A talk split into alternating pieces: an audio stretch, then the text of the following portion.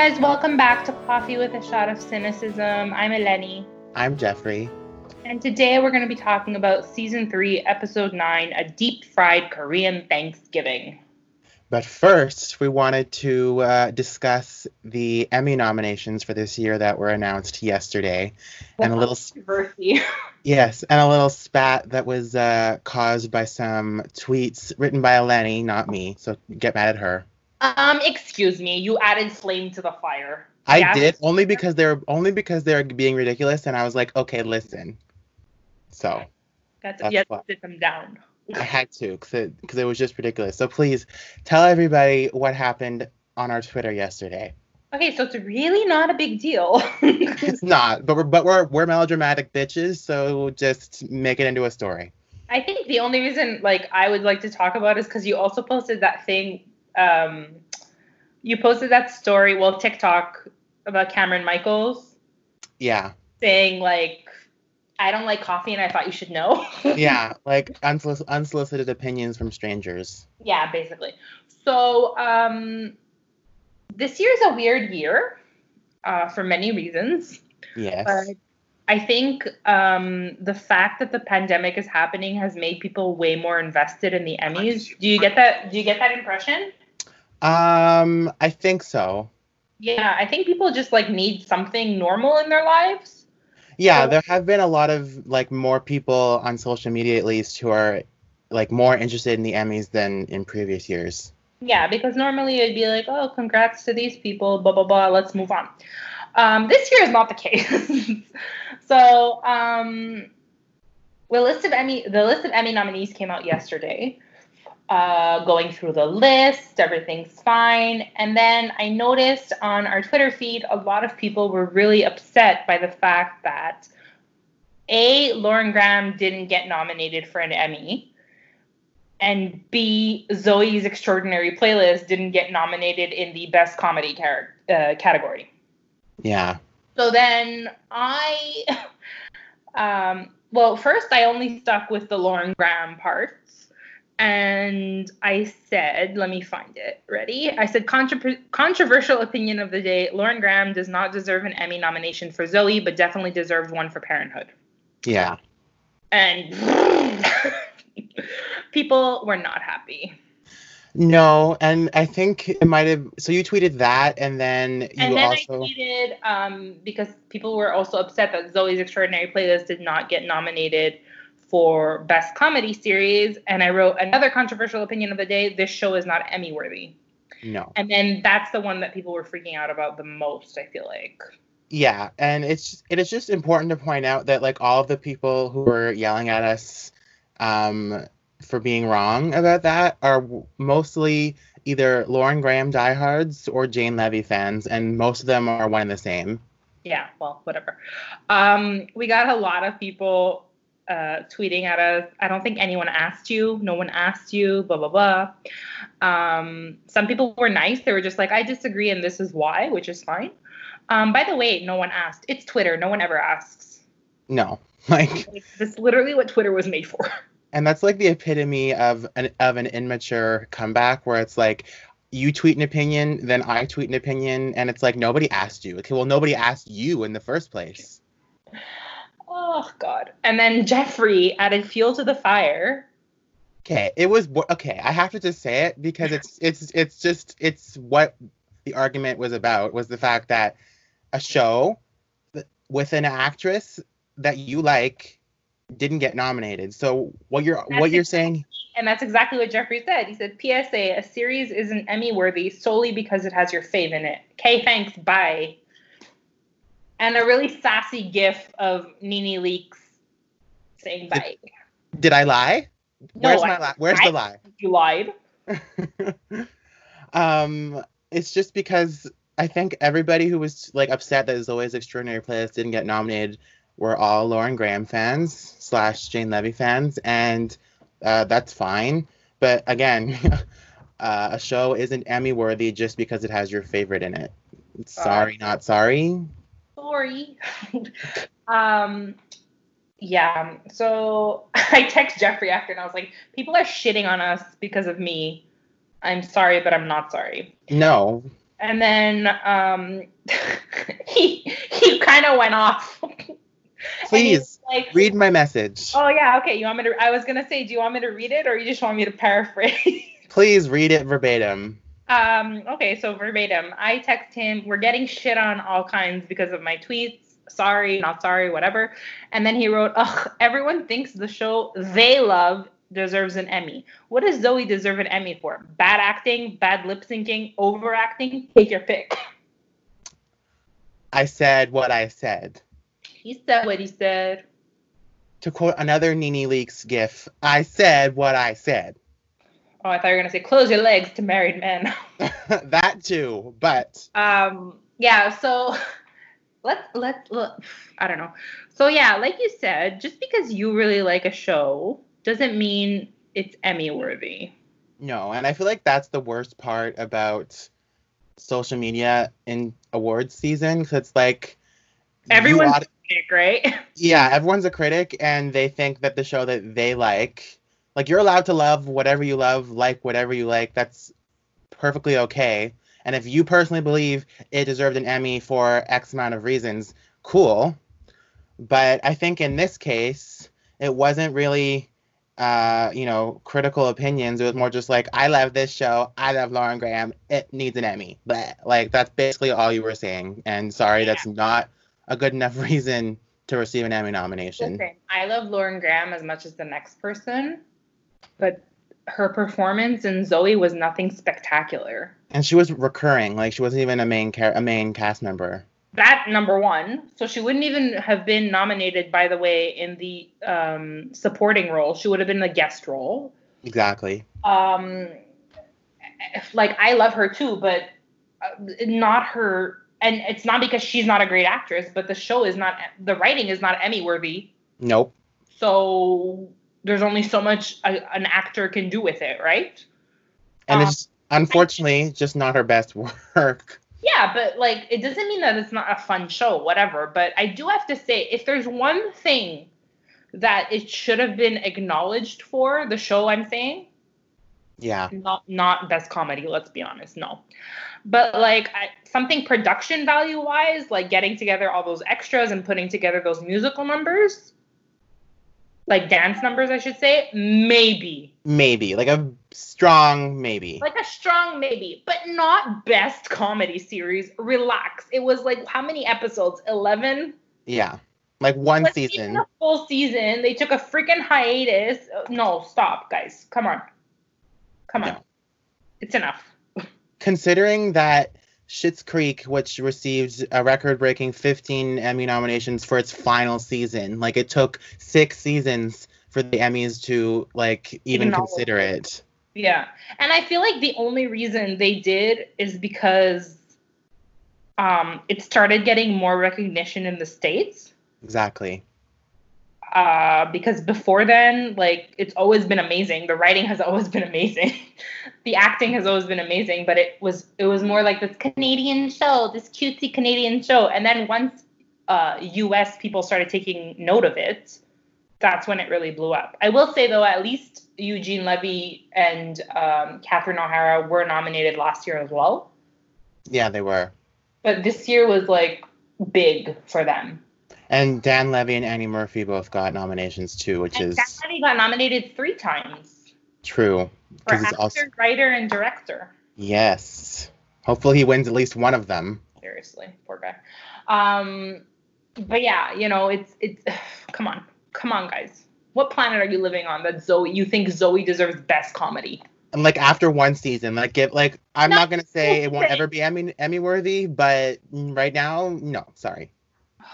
So whatever. We just lost more followers, but I don't care. No. And while we're on the topic of Emmys, though, it's interesting because I think I don't know if we if we've brought it up or discussed it in length at length in the past, um, but we have talked about how Gilmore Girls kind of went unrecognized by the Emmys for the most part. Yeah.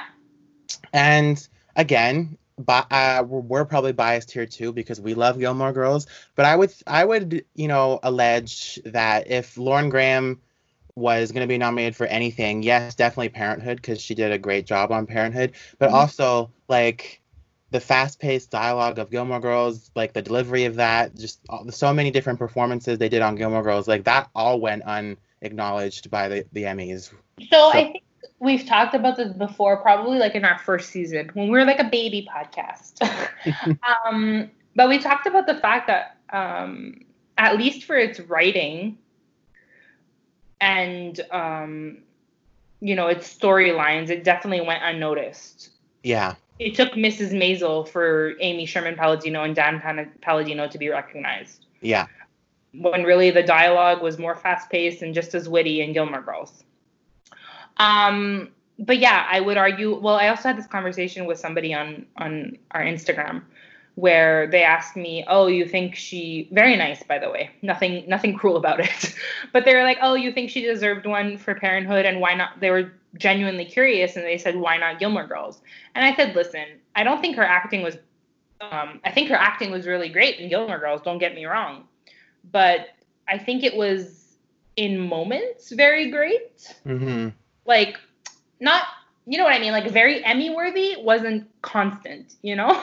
No, and it was it was a much more layered performance on Parenthood for her. Exactly, but I mean, it also helps that it was there was always something going on with her life in, in Parenthood. Yeah. Um, but again, that's not to say she's not a great actress. Chill, people.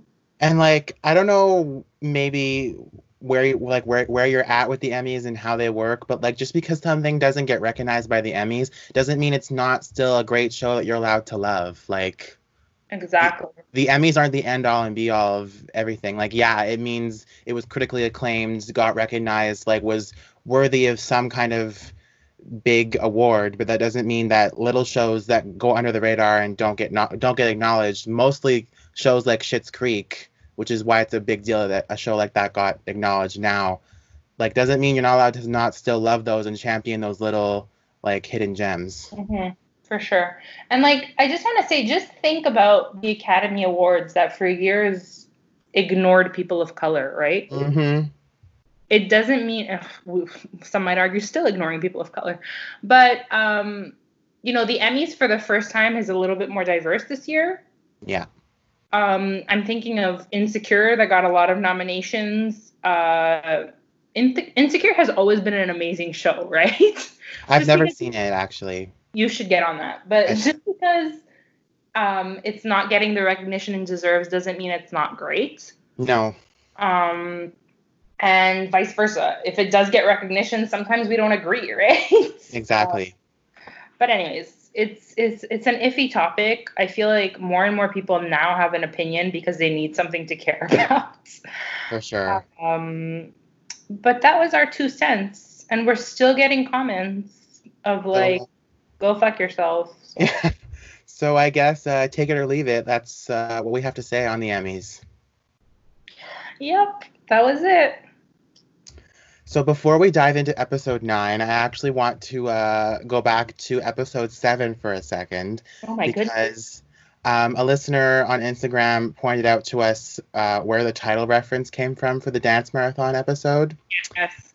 Um, it's a reference to a 1969 tragedy film called They Shoot Horses, Don't They?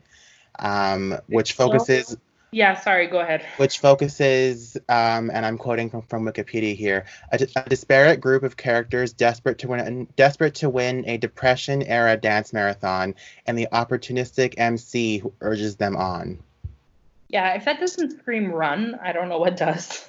So I think maybe the dance marathon itself, like the theme was from this movie because it says Depression era dance marathon. I don't know, like the in the in the in the the Gilmore Girls episode, it kind of seemed to me like 1945 ish yeah, clothing, like post World War II.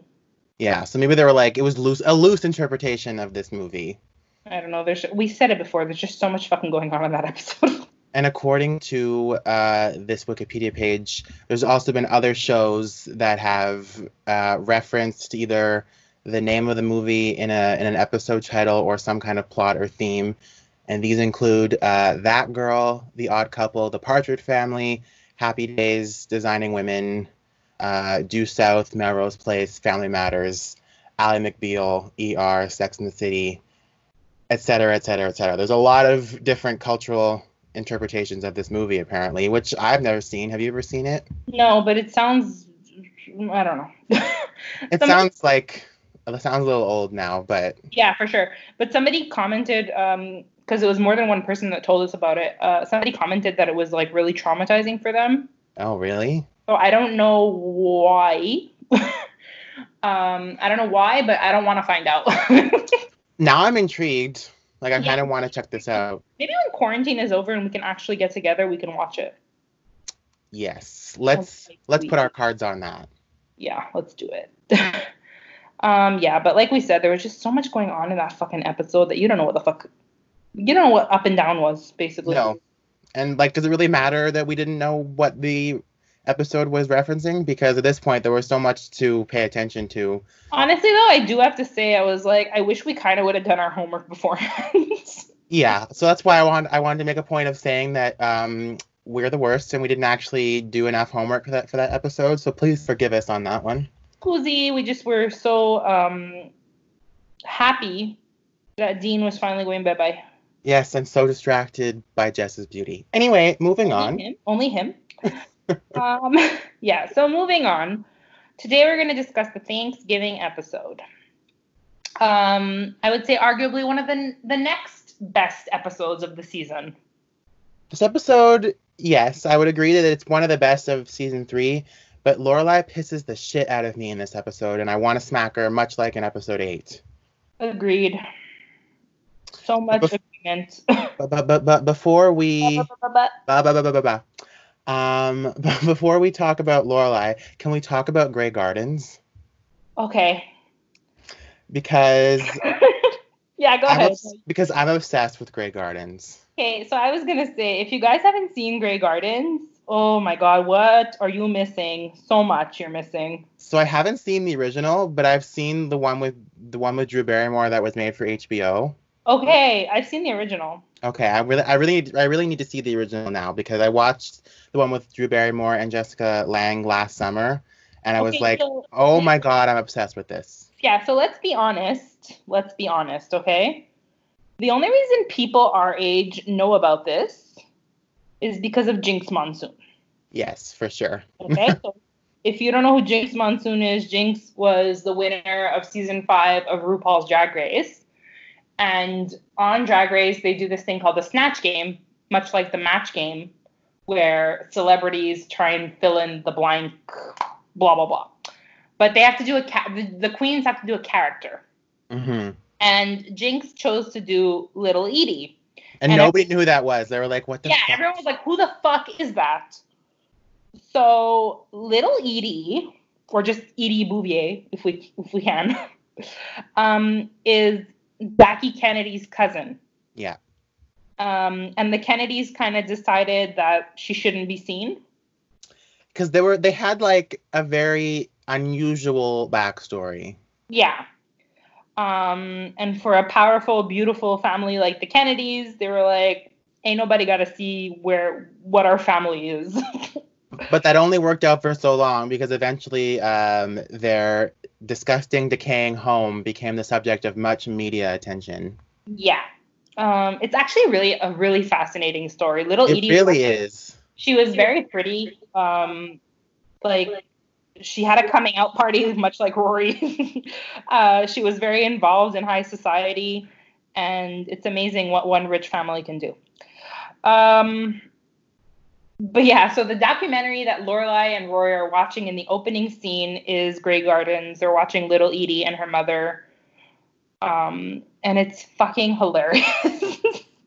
It really is it's because so damn good. it's actually like what's so what's so fascinating for me about Grey Gardens is that it's like such a precursor to reality television. Yes, yes. Like this right. movie came out in 1976. Like reality television was so off the map at that point. Yeah, it was it was the origins of reality television. Some might say. like you love the Kardashians. Um, Little Edie and Big Edie were Yeah. like they invented the Kardashians. get on the bouviers. no, for real. Um, it's it's so funny. Just that one snippet that they show where little Edie's trying to sing. Yeah. Oh and my god. Like Edie. Because she was like honestly, if you haven't seen the the HBO movie that they made about um, Grey Gardens with Drew Barrymore and Jessica Lange, you have to watch it because it's just it really captures their story so well. Yeah. And I haven't like I- like I said I haven't seen the original documentary, but I need to. And it's just so funny because little Edie thought she was like the cat's ass. Like she thought she was like the most talented woman to ever walk the earth, and she just she just wasn't. And it's just so cute and funny to watch her perform and like think that she's talented when she's just really not. Much like myself when I lip sync for my life in my living room. And then you slip and hit your head. Yeah, well, that's another story. um, it's but it's just hilarious, and you have to watch that movie. And um, it's funny because in the movie, uh, little Edie references how she could have married uh, JFK and been the first lady, but her mother held her back. I'm Yeah. like, mm, maybe. Did she? Is it her fault though? I don't know, but Um, yeah, no, it's a really great movie. The documentary and the movie. yeah, Um, highly recommend. We should also do a live watch party of that. we should.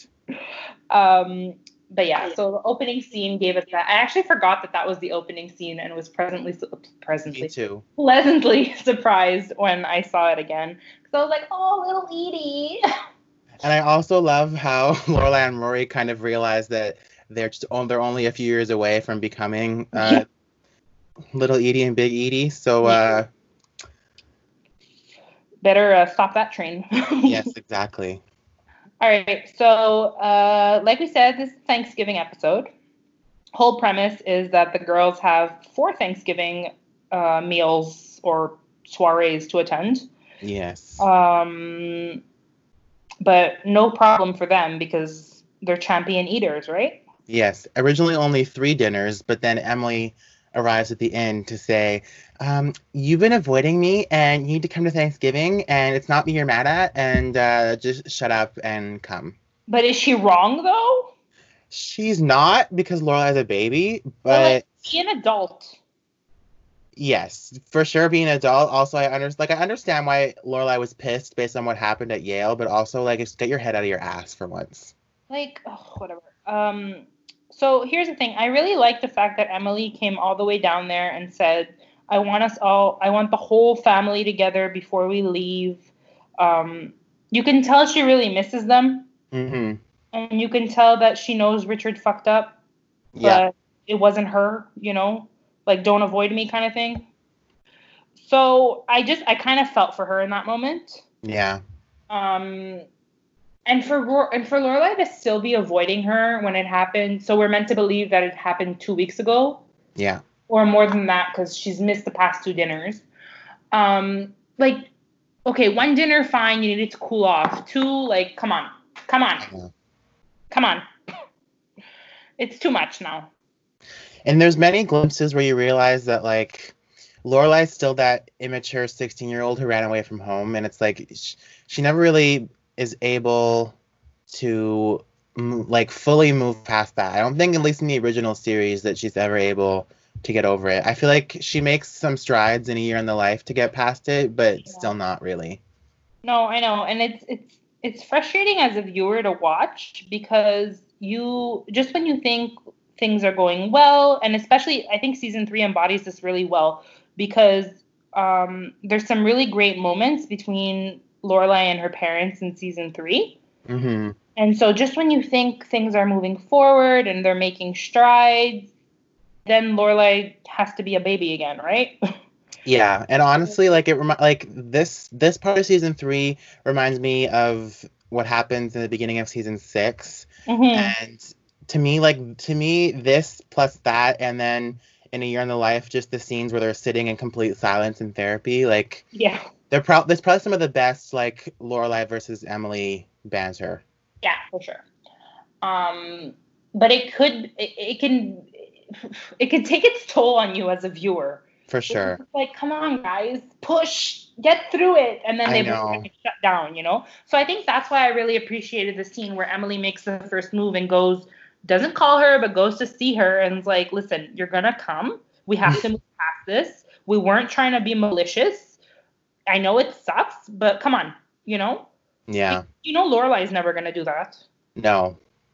So in some ways, Lorelai needs to be pushed like that, you know? So here's my opinion on that. Like I do think she needs to be pushed in the sense that like she's a baby sometimes and acts like a stupid immature child. Uh-huh. Tell us, tell But us. But on the other hand, like I still get like I do agree with Emily in this episode that she just like, you know, suck it up, stop being a, a child.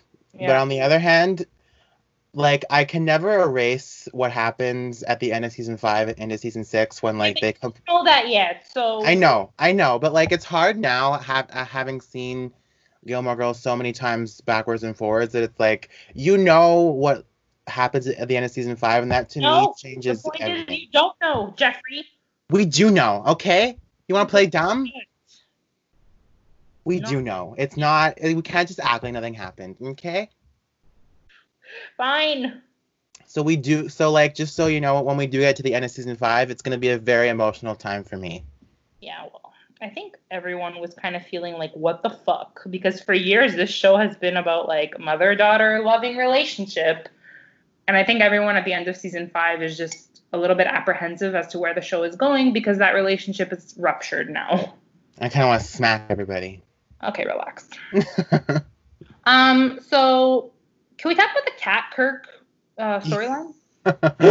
That's like probably the one of the best parts of this episode. Yeah, I think it's the best part of this episode, not gonna lie. That and Drunk Sookie. Yes, Cat Kirk, um, first of all, devil fucking cats. clearly. Number one. All cats are the devil, but whatever. Um Cat first of all, Kirk names his cat Kirk. Yeah. And he's like, I like the name. I'm like, really, Kirk, you like the name? How could you like the name? Honestly, you know what it reminds me of? It's like you know when sometimes there's that like therapy cliche where it's like buy a plant and name it after yourself, and if you can keep the plant alive, that means you can have a relationship or something. Oh my god. I feel like it's like naming a pet after yourself is this kind of like weird self-love tactic where it's like if you learn to love the pet named after yourself, you- you'll learn to love yourself. Okay, so listen, Kirk is not that deep. No, he's not. But that's what that's, that's what it makes me think Okay. of. I'm Kirk. Like, oh my god. Okay, so Cat Kirk has scratched Kirk over 60% of his body. Mm-hmm. Uh, why don't you just get rid of the fucking cat, Kirk, instead of sleeping in the gazebo? because it's Kirk, and Kirk, a lot of the time, his logical thinking just goes right out the window. Yeah, clearly. Oh my god.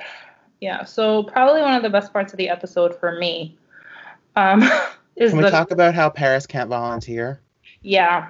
Um, Paris, I'm sorry, sweetheart. Nobody believes you're doing this for the greater good of humanity.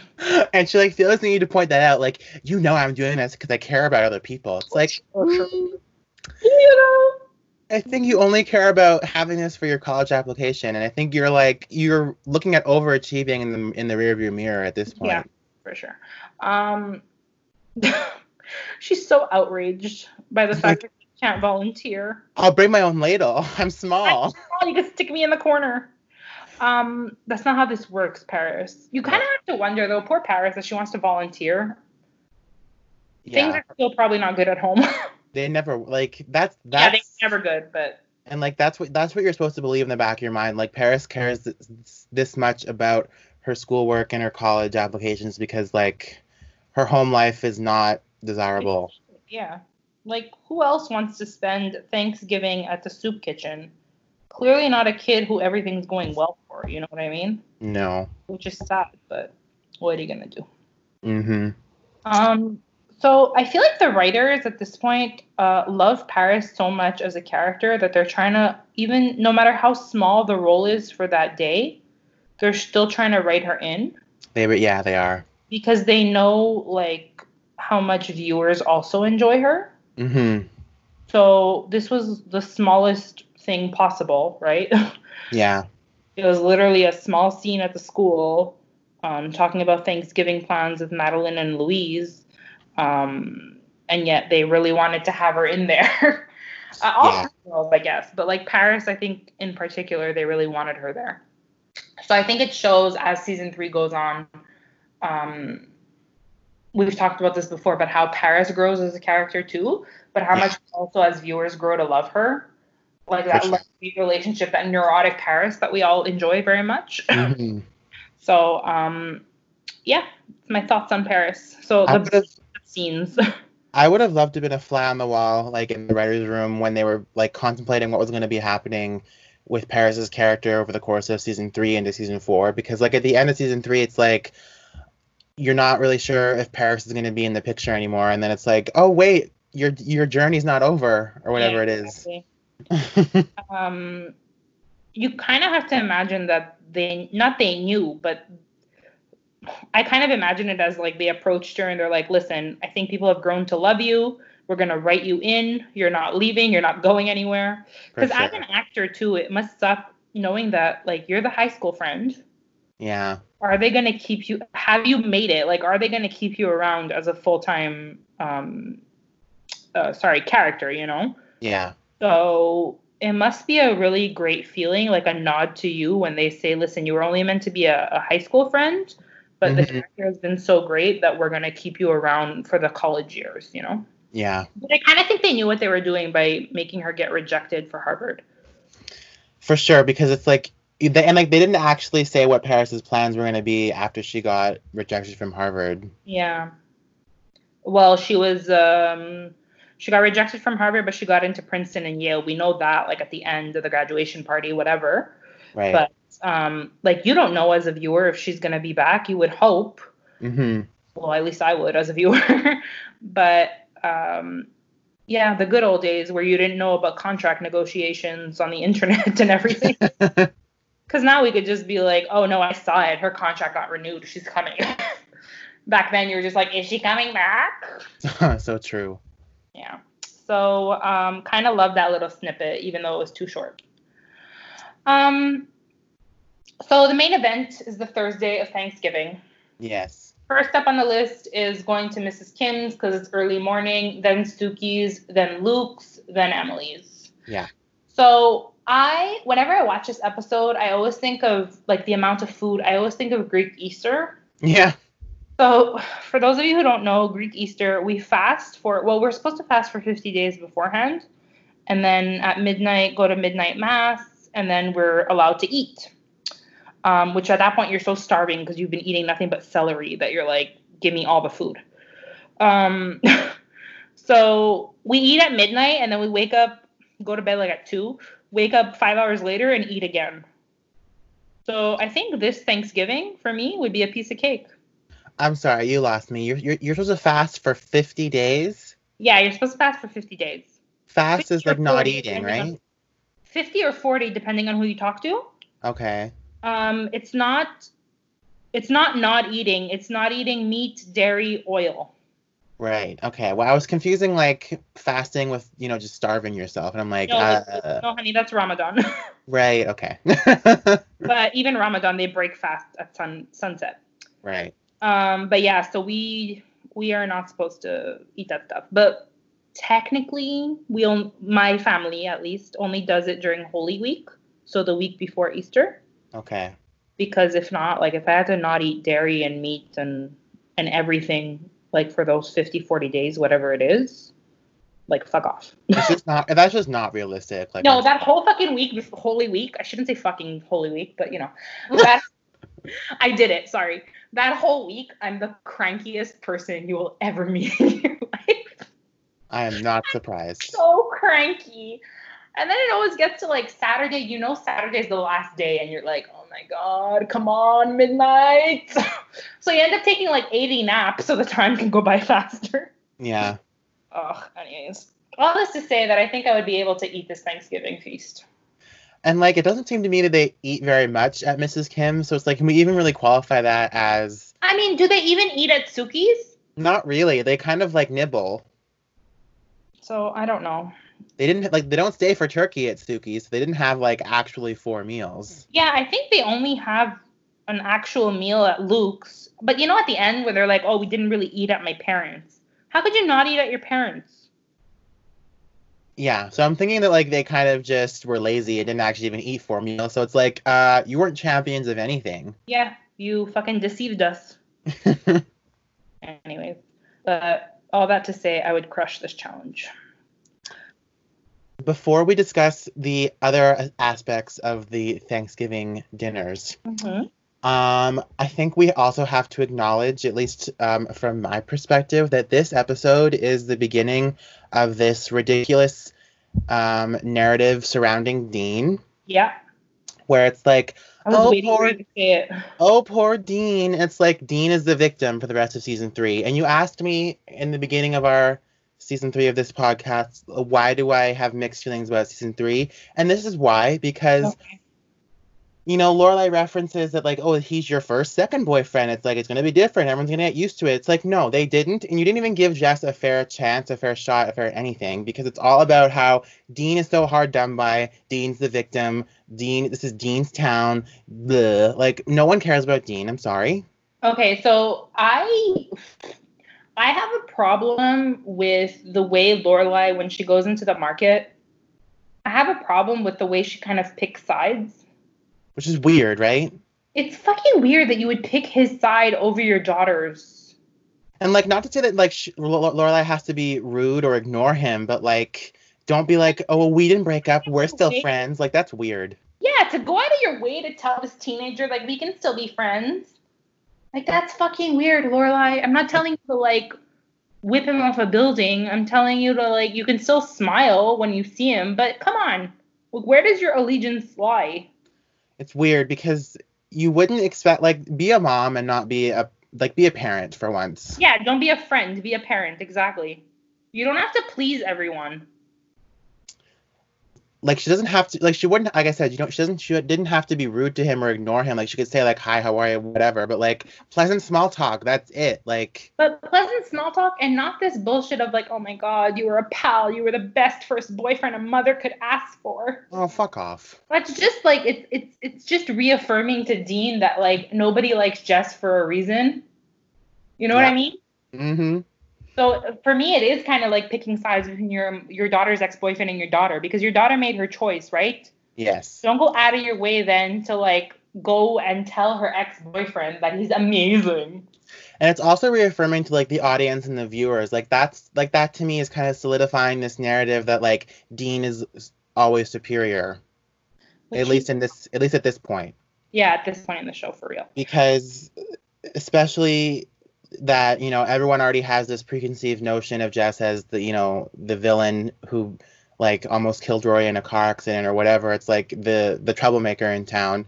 Like that was like that was enough as it was. But then it's like everyone had what this idea of Rory and Dean being forever and what Andy Hardy love sweethearts? Like it just doesn't make sense to me. And especially because Jess even pointed out. It's like he says it's not the first time a couple has broken up. Because everyone's acting as if like what the the sidewalk has cracked and everyone has fallen through because Dean and Rory broke up. But the thing is, she's also so ridiculous, Rory, in this instance, because he's like, it's not the first time a couple's broken up, and she's like, it's it is, it is for us. No, it isn't. It's true because they guys broke broke up up. once. He, bro- by the way, sweetheart, let's remember he broke up with you because you wouldn't tell him I love you. Mm-hmm. Whenever you're feeling bad for Dean, just think of that. Uh, whenever you're feeling bad for Dean, why don't you remember? Why don't you remember that at the end of season four? Yeah. Um, okay, fine. We'll put a pin in that and we'll come back to it Stop it. later. So rude. But just know that he is no perfect angel. Okay. Not a fucking angel, okay? Let's move on. Um, so Korean Thanksgiving. yes. Uh, I love how Lorelai knows the entire Kim clan. You know. So that to me is like another layer of Lane and Rory's friendship where you just know that Lorelai has been going to Mrs. Kim's all these years, knows her entire family. It's a tradition for them. They really have been friends for a very long time, you know? It's it's But- cute. Yeah, I found that very, very sweet. Um, what I did not like was fucking Tofurkey. No. Can you imagine like being ready to eat a full Thanksgiving feast and it's like tofurkey? Oh god, Can't. Tofurkey. Like, first of all, guys, tofu doesn't taste like anything, right? No. Tofu tastes like what you make it taste like. yeah. Meaning like it tastes like what you season it with. Mm-hmm. So what would you season it with in this case? Honestly, I just like I wouldn't eat it. Like I would just not eat it. I'm sorry. Why'd you put it on your plate, Lorelai? I know. So much of it too. Oh god, yeah, that to me was like I don't, I don't, I don't know. Um, but what was really nice was Dave coming to play. Um, yeah. But they're ho- they're still keeping up this whole charade. Which is like it's so exhausting. It's like and it's and it's such a teen drama thing, you know, where it's like at least at least like something's working in Lane's favor this time. yeah, But the same but like on the other hand, just you know, I already said it, Dave Galaxy pisses me off. So it's just like move it along. I don't you know okay, fine. but um, I still have things to say. No, because like you know what I mean. Dave Rygalski just kind of he always he almost like he's too committed to Lane's whole charade. Like I feel like he could have been. I'm not gonna say he could have like gave her an ultimatum and said like, oh well, it's me or your mom. Like that wouldn't have worked. But like I think he could have. I don't know. I feel like he could have at least maybe like l- played with like played with, like played with Mrs. Kim's emotions less maybe. You know what I mean? Okay, so I know what you mean, but at the same time, do we really blame Lane No, I don't. for, you know, because look, deep down, deep down, scratch that. if I was a court stenographer, I'd be like, nope. Um, so Lane knows Dave is a good guy, right? Yeah. But that doesn't matter to Mrs. Kim. No. She wants a certain type of good guy. Yeah. So I feel like yes, it's kind of awkward to be deceiving your mother so much at this stage. But number one, do we really blame her? And number two, if it's gonna make her mother see that he's a good guy, Mhm. like I get their plan kind of thing, you know? I know, and I and like we we all know that Mrs. Kim is ridiculous and we and she can't like she won't ever bend the rules at least at this point. So it's like I understand why they're going through this whole song and dance of getting Mrs. Kim to like Dave beforehand, but it still doesn't work really. Like it does a little bit, but not in the way that they wanted. I don't think. I mean, it does work in the end, right? Yes, but it's just it's like I think it's just unfortunate to watch because you know that like in order to live some kind of semblance of the life that she wants, she always has to be deceiving her mother. Well, at least, yeah, at least until she's still living with her. Yeah. Until she's not living with her anymore, is what I meant to say. Mm-hmm. Um. Okay, let's move on to Sookie's Thanksgiving dinner. Okay, it needs to be said, Sookie and Jackson are rednecks. Okay, so I wrote in my notes the people at Sookie's are fucking. We- First, I wrote they're fucking weird, and then I crossed it out, and I'm like, they look like meth heads. That too. it looked like the weirdest bunch of people. Where did you find these people? I feel like it's all Jackson's family. Is it though? I don't like Jackson's friends, extended fa- I don't know, but whatever they are, I don't want any part of it. Come on, that was a weird bunch of people that were gathered. they were like deep frying everything. Deep fry a shoe. Oh my god. Okay. A napkin. A napkin. Yeah. Listen, pickles fine, but I don't know. Yeah. So Sookie is upset because Jackson wants to deep fry her turkey, Mm-hmm. her 20 pound organically grown turkey. Um, it has to be rough though for a chef to be like, yeah, you take the reins. Considering she also had to like hand over control of the inn that night to somebody else, exactly. and she was having a whole breakdown in the beginning. Now listen, me, I would have been like, I'm gonna sit back, have a drink, and whatever. hmm Uh, Sookie's not wired that way. And like I can't really blame her considering her husband's like going completely off book and like I'm gonna deep fry a fucking turkey. Like no, no, we're not doing that. I feel like it was super smart to keep it from her until the morning of. For sure, because you know that she, you know that that wouldn't have that wouldn't have flown. She's been like, hell no, that's not happening. but anyways, um, so Sookie's freaking out, rightfully so. Her lawn gets set on fire. Mm. Um, they tried to put Junior in there. Hello. Long pause. Sorry. um, they put yeah no they put like why would they put a child in a deep frying machine? I don't know if it was a child or if it was the guy's nephew. I'm not sure, but it was just a weird scene. It's it's not something that I picture going together with Sookie. Do you know what I mean? Like it's not some like when I when I think of Sookie, I don't associate that scene with her. No, because you like she's not really part of it. She's like she's just getting drunk in the corner. yeah, but I mean like I don't know. It was like world, worlds colliding for me yesterday. Yeah. What the fuck? Uh, I, I was like, how did you two get married? and it's only like now that we're realizing that they're just not a good couple. I mean, we realized it way before, but And now it's like just blatantly obvious. Yeah, now to me, I'm just like, you guys are not it. You guys are something else. It's like you are off the map, off the charts. I don't Yeah, know how to describe It's a lot to digest. It's a lot. Um, yeah, so I don't know. That was weird for me. I like at the end when they come back and they see her a little bit drunk. hmm Um, that to me was funny. She's like, am I crying or laughing? Oh, good. That's honestly a really good scene. But um, I don't know. That scene made me uncomfortable. because she was so drunk. No, not that scene. Like the whole Thanksgiving at her house. Like it's just not something I associate with Sookie. No, and not something well, I associate. with the wrong word. Word. It's just it, it was a little unsettling to see her in that environment. You know what I mean? Yeah, and not. It's not something that you associate with yourself either. So it's like I don't want any part of that. Yeah. Well, whatever. I mean, to be fair, Greek people also like roast a lamb on a spit in their front lawn, so maybe not.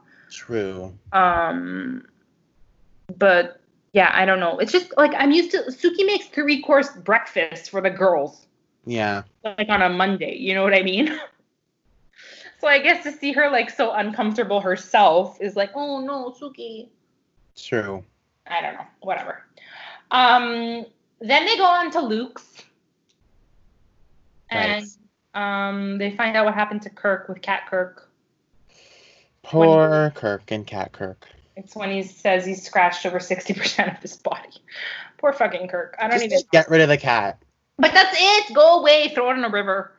Oh my god. Okay, that's a bit extensive. Oh, that's excessive. Remember when you wanted Fran to die? okay. Um, I still stand by that. Okay, well then you have no rights, sir. Oh my god. She's so stupid. Yeah. So, um, relax. That bit with the vase Yes. is everything we love about Lorelai and Luke's banter. And it's just like, get a room. Yeah, seriously. Let's let's ease the sexual tension by doing it. Like, come on, it's time. Come on. Not yet, unfortunately. I know, I know, it's not time. um, so Rory and Jess kiss.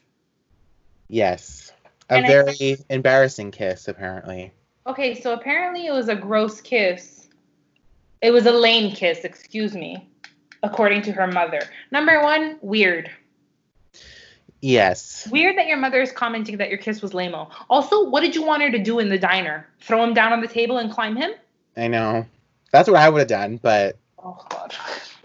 no, but you know what I mean. Like, what, it's Thanksgiving. You know, listen. From Rory's point of view, from Rory's perspective, perspective, it's Thanksgiving. You're already a little bit apprehensive because it's new. Okay, fine. yeah. Um, you know your mother doesn't like him very much. Um, so you're probably not wanting to flaunt it, right? And you're probably just saying, okay, I'm gonna peck him because it's fucking Thanksgiving and we're in a public place. yeah. Lame kiss. Babette's like, you gotta give it a little something. What is this? It's because it's just there's no winning it's like if if they had been flaunting it so to speak they would have everyone been like ugh like tone it down Yeah. but now they're not actually they're not like they're they, they've toned it so down they're like oh lame kiss like give me a show And the Aren't thing is, like- for me, it's like, stop trying to please the whole town. i know Like, stop, stop thinking about what the town is gonna say. Oh, people got used to me with Dean. I don't know how to act. What are people gonna say? It doesn't fucking matter what they're gonna say. nope It's your life. yeah It's your life. Jess treats you right up until now. yes like it's and Dean didn't. It wasn't working. It's your fucking life. It's it's nobody's business. It's not Babette's business. It's not Morey's business. It's not, your responsibility is to make sure you're taken care of, Mm-hmm. that you're feeling okay, and who gives a fuck what all the other townspeople think? Yeah, it's true because even late, even later, like w- after she and Jess had been together for a while, she's still so insecure about what Dean thinks and Yeah. what and what like Dean's family or you know the town and Dean might in, like might infer as like a slight towards him. It's like, okay, are you dating Jess or not? So here's the problem that I have with this. It's because it would be fine if she she got over it. Like, Yeah. okay, I get it. It's still the beginning stages and you don't want to flaunt it because she's considerate, blah, blah, blah. But then the problem becomes that even later on in the season, she's still so apprehensive with him. Mm-hmm. Um and I think he definitely picks up on that. And that's why at the whole party scene where he freaks out about Dean, Mm-hmm. it's because she always still cares about what Dean has to say. Yep. So he definitely picks up on that, right? Yes. I mean, I'm And not he- gonna say it's her, it's her fault. I'm just saying it's just it's it, it was never gonna work if you weren't gonna be committed 100%. No, and like that's part of my issue too is that, you know, yes, I am biased towards towards Jess and Rory because I love Jess, but at the same time, I'm also like I will admit that he was not a perfect boyfriend, but Mhm. at this but at the same time, it's like you also didn't give him the chance to be a perfect boyfriend. Like he was already like almost damaged goods because of everyone's perception of him before they even were dating. Yeah, And so even like the narrative while they were dating was still against him. So it's like everyone gets upset when we shit on Dean. It's like, oh well, Jess wasn't perfect either. It's like, no, he wasn't. But like Dean had such a bigger platform to be perfect, to be not perfect. Like de- like Jess didn't have, Jess wasn't given the range, unfortunately. Exactly. And that's No. what bothers me more than the fact that he wasn't perfect. Like I'm not, I never claimed that he was perfect. I just think that he wasn't given the same chance to have maybe maybe be perfect if he wanted to. yeah. Even when we fast forward a little bit to the the other scene of when he goes over to Emily's house, Mm, yes. right away she assumes that he provoked Dean and that's why he has a black eye. You know what I mean? Yeah. Like so even Rory never really gave him a chance. So it's it's normal to feel insecure if you're constantly being I don't know, let down? I don't know what the term is. Yes, let down and also like there I feel like even if Jess had been given a fair shot, like he would have been limited as a boyfriend as it was just because like he came from a broken like he came from a broken family.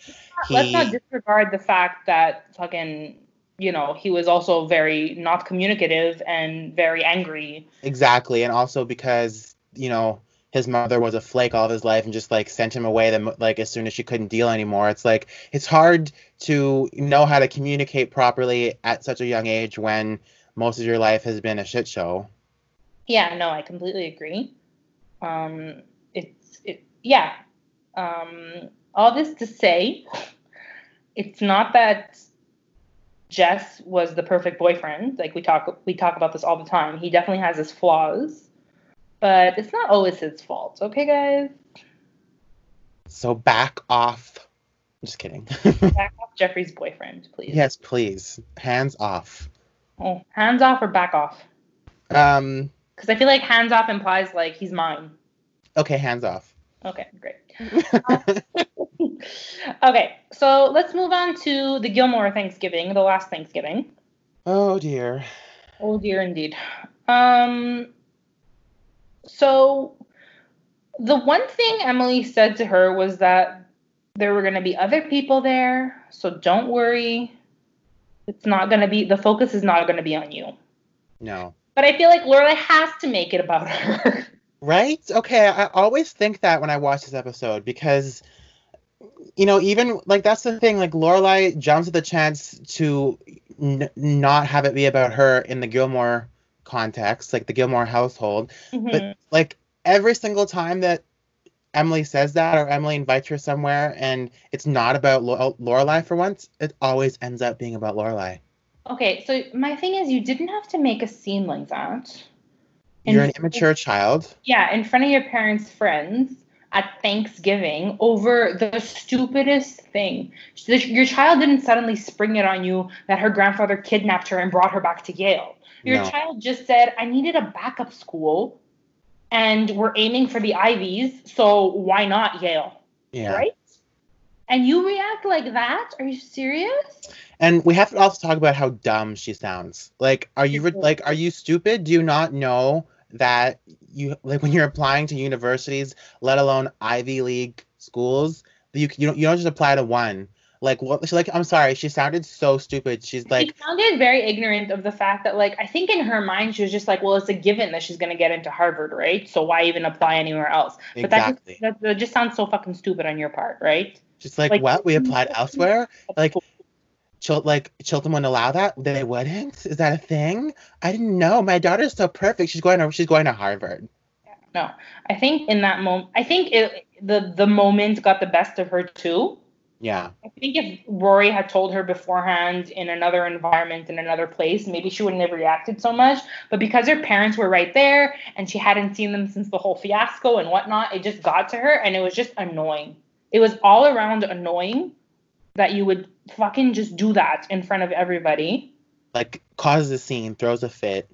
Leaves, like throws her napkin down, leaves. Apparently they didn't stay for dinner. So like you're being a you're being ridiculous. But I also love what what Emily says to her when she goes outside to like I- chase after her. She's like, "You hate us that much." Yeah, you can't even let her have this little part of me. And by the way, it's not you can't let her have this little part of me um, because we're forcing it of us because we're forcing it on her. It's you can't let her have this little part of us if she wants it. Exactly. You know, we always forget that it's her fucking choice. It's, It's not, not- like Emily and Richard are, are tying her hands and being like, "She's going to Yale and your mother's gonna deal with it." Like that's not what's happening at all. But yeah, that's the point that I that's the that's the problem that I struggle with whenever this topic comes up. Both like in last episode and whenever they're talking about Yale. It's it's so disrespectful of her to sit there and talk about how her daughter is just like this Bambi who doesn't have free will. hmm Um like right in front of her, oh, you manipulated her, you didn't know they were doing it. Like she's not some fawn in the woods. Exactly. Oh my god, I can't. I can't do it.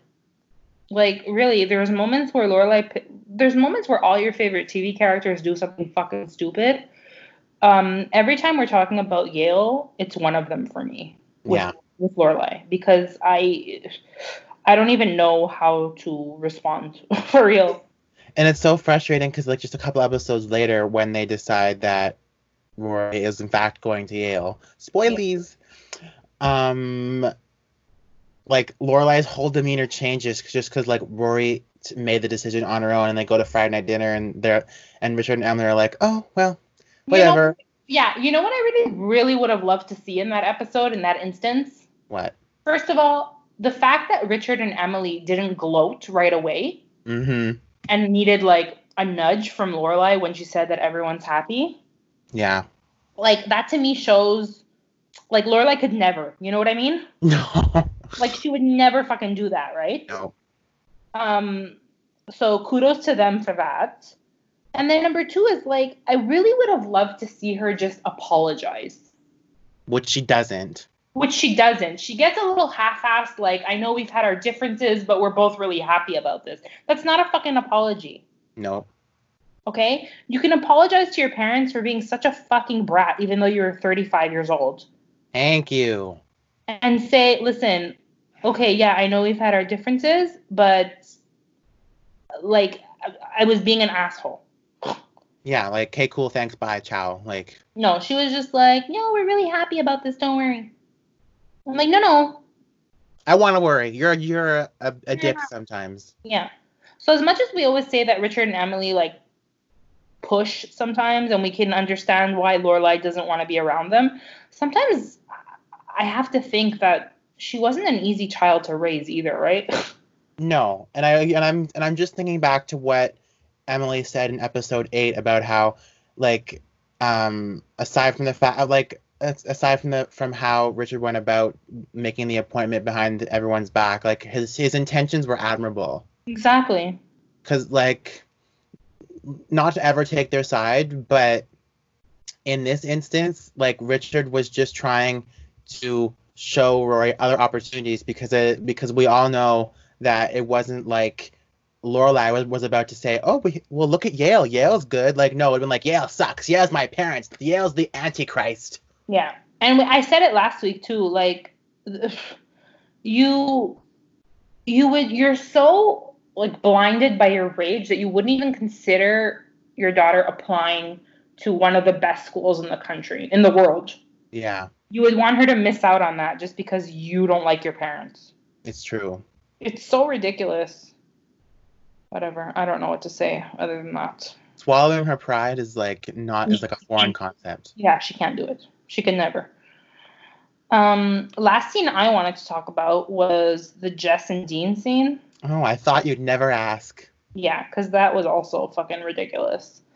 So they get home from the Thanksgiving dinners and they're going to Luke's and Rory, because she thinks the coast is clear, I guess, kisses Dean, uh, kisses Dean, ugh, kisses Jess. Um, and Dean is behind and sees. And I think Rory kissing him like that spontaneously was a result of her mother saying like, "Listen, you got you got to let it go." Yeah. Yeah, for sure. And so Well- she and so she lets it go, and then Dean sees them, and ugh. Yeah, well, that whole interaction for me was, first of all, so fucking awkward. Can I just say, the more and more that I see this episode, like, it makes me laugh. Like I laugh, like it's comedy. Like it's Yeah. it's as if you're a Dean is a comedian. Like I'm supposed to be scared of you. Like what? Listen, so remember in the first season of our podcast when we were talking about the dance episode, Yes, and I told you like Dean and Tristan's interaction was just pure comedy to me. exactly. But for like teenage girls in the 2000s, it was meant to be this like, ooh, protector. This is what this is for me, but like even worse now. yeah. Because like who are you threatening, Jolly Green Giant? Like what are you what are you even saying? This is my town. It's Congrats, cringe. Stars Hollow. Like what do you want? And I think even for like the most like you know, um, like uneducated like beginners, like of of a viewer, Yeah. they, like even if like let's say for example you're watching Gilmore Girls for the first time, I'm sorry, is it not already clear that Jess trumps Dean in every like category? Maybe maybe not like a physical fight because Jess because Dean is bigger, I guess. But like in every other interaction they've had, like Dean has just scorched him. No, Jess has just scorched him. I yeah, I was about to say, what are you saying? no, Jess has just scorched him. It's like Listen, for me, it's not even about that. For me, it's like you broke up with Rory because she liked Jess, right? yeah, So, okay, I understand you're still hurt. I understand if were up to you, you guys would still be together, but you broke up with her for a reason. hmm And then to to like it's true what Jess said, it's getting to West Side Story. It really is. Like, what is this? like, buddy, are you actually going? Like, I is it, does anybody believe a word you're saying? No, it was like you said, it was just like fucking pure comedy to me. Like I can't understand. Of, I don't know. I was. I don't watching- have to say come around you, and I like that feeling. I I'm like sorry. Does anything ever actually like? Do you actually ever f- lose your cool and beat him to death? No. Oh, what a shame. I don't know anymore. Like for me, honestly, it's too much. Like that whole scene, I was like cringe, but like laughing. Like you can't look away, but you want to because you get like secondhand embarrassment. Just it's. I'm, I laugh like I laugh my ass off every time I watch now. But you know what? It is true. I will have to. I do have to say it is true what Jess says about that whole thing, because if something knock on wood were to happen, I don't know why I'm knocking on wood like I wish death on somebody. It's a television show and we already know what happens. Um, but if something were to happen between them, it's true. Everyone would automatically blame Jess, right? As Rory does when Yeah, he's she does. by a But I- swan. And Dean knows that now. Yeah. Um, so he Death takes advantage, I think. hmm Anyways, Especially later on. Yeah. Well, I won't say anymore because we're gonna have a lot of feelings. But well yeah. Um, this this is only the beginning. That's true. But yeah, so eventful episode, very witty episode with the right amount of sprinkled Kirk in there. yes. And um, that's all I had to say for this episode. Do you have anything else to say? I do have to point out that in my notes for episode nine, I wrote twice Dean can choke. Yeah, that's your favorite go to now, right? It really is. And they all lived happily ever after. Okay, well, that's not true. Um, where can they find us, Jeffrey? Um, they can follow us on Instagram at Gilmore Girls Podcast. And where can they follow us on Twitter for their unsolicited opinions? Yes, on tweeters, they can find us at Gilmore Podcast. And they can write us an email as well. Yes, gilmorepodcast at gmail.com. Should you feel the need to send us mail? Yes, please. We do enjoy it. Yes. So feel free. And uh, we'll see you next week. Yes, thank you for listening. Bye, guys.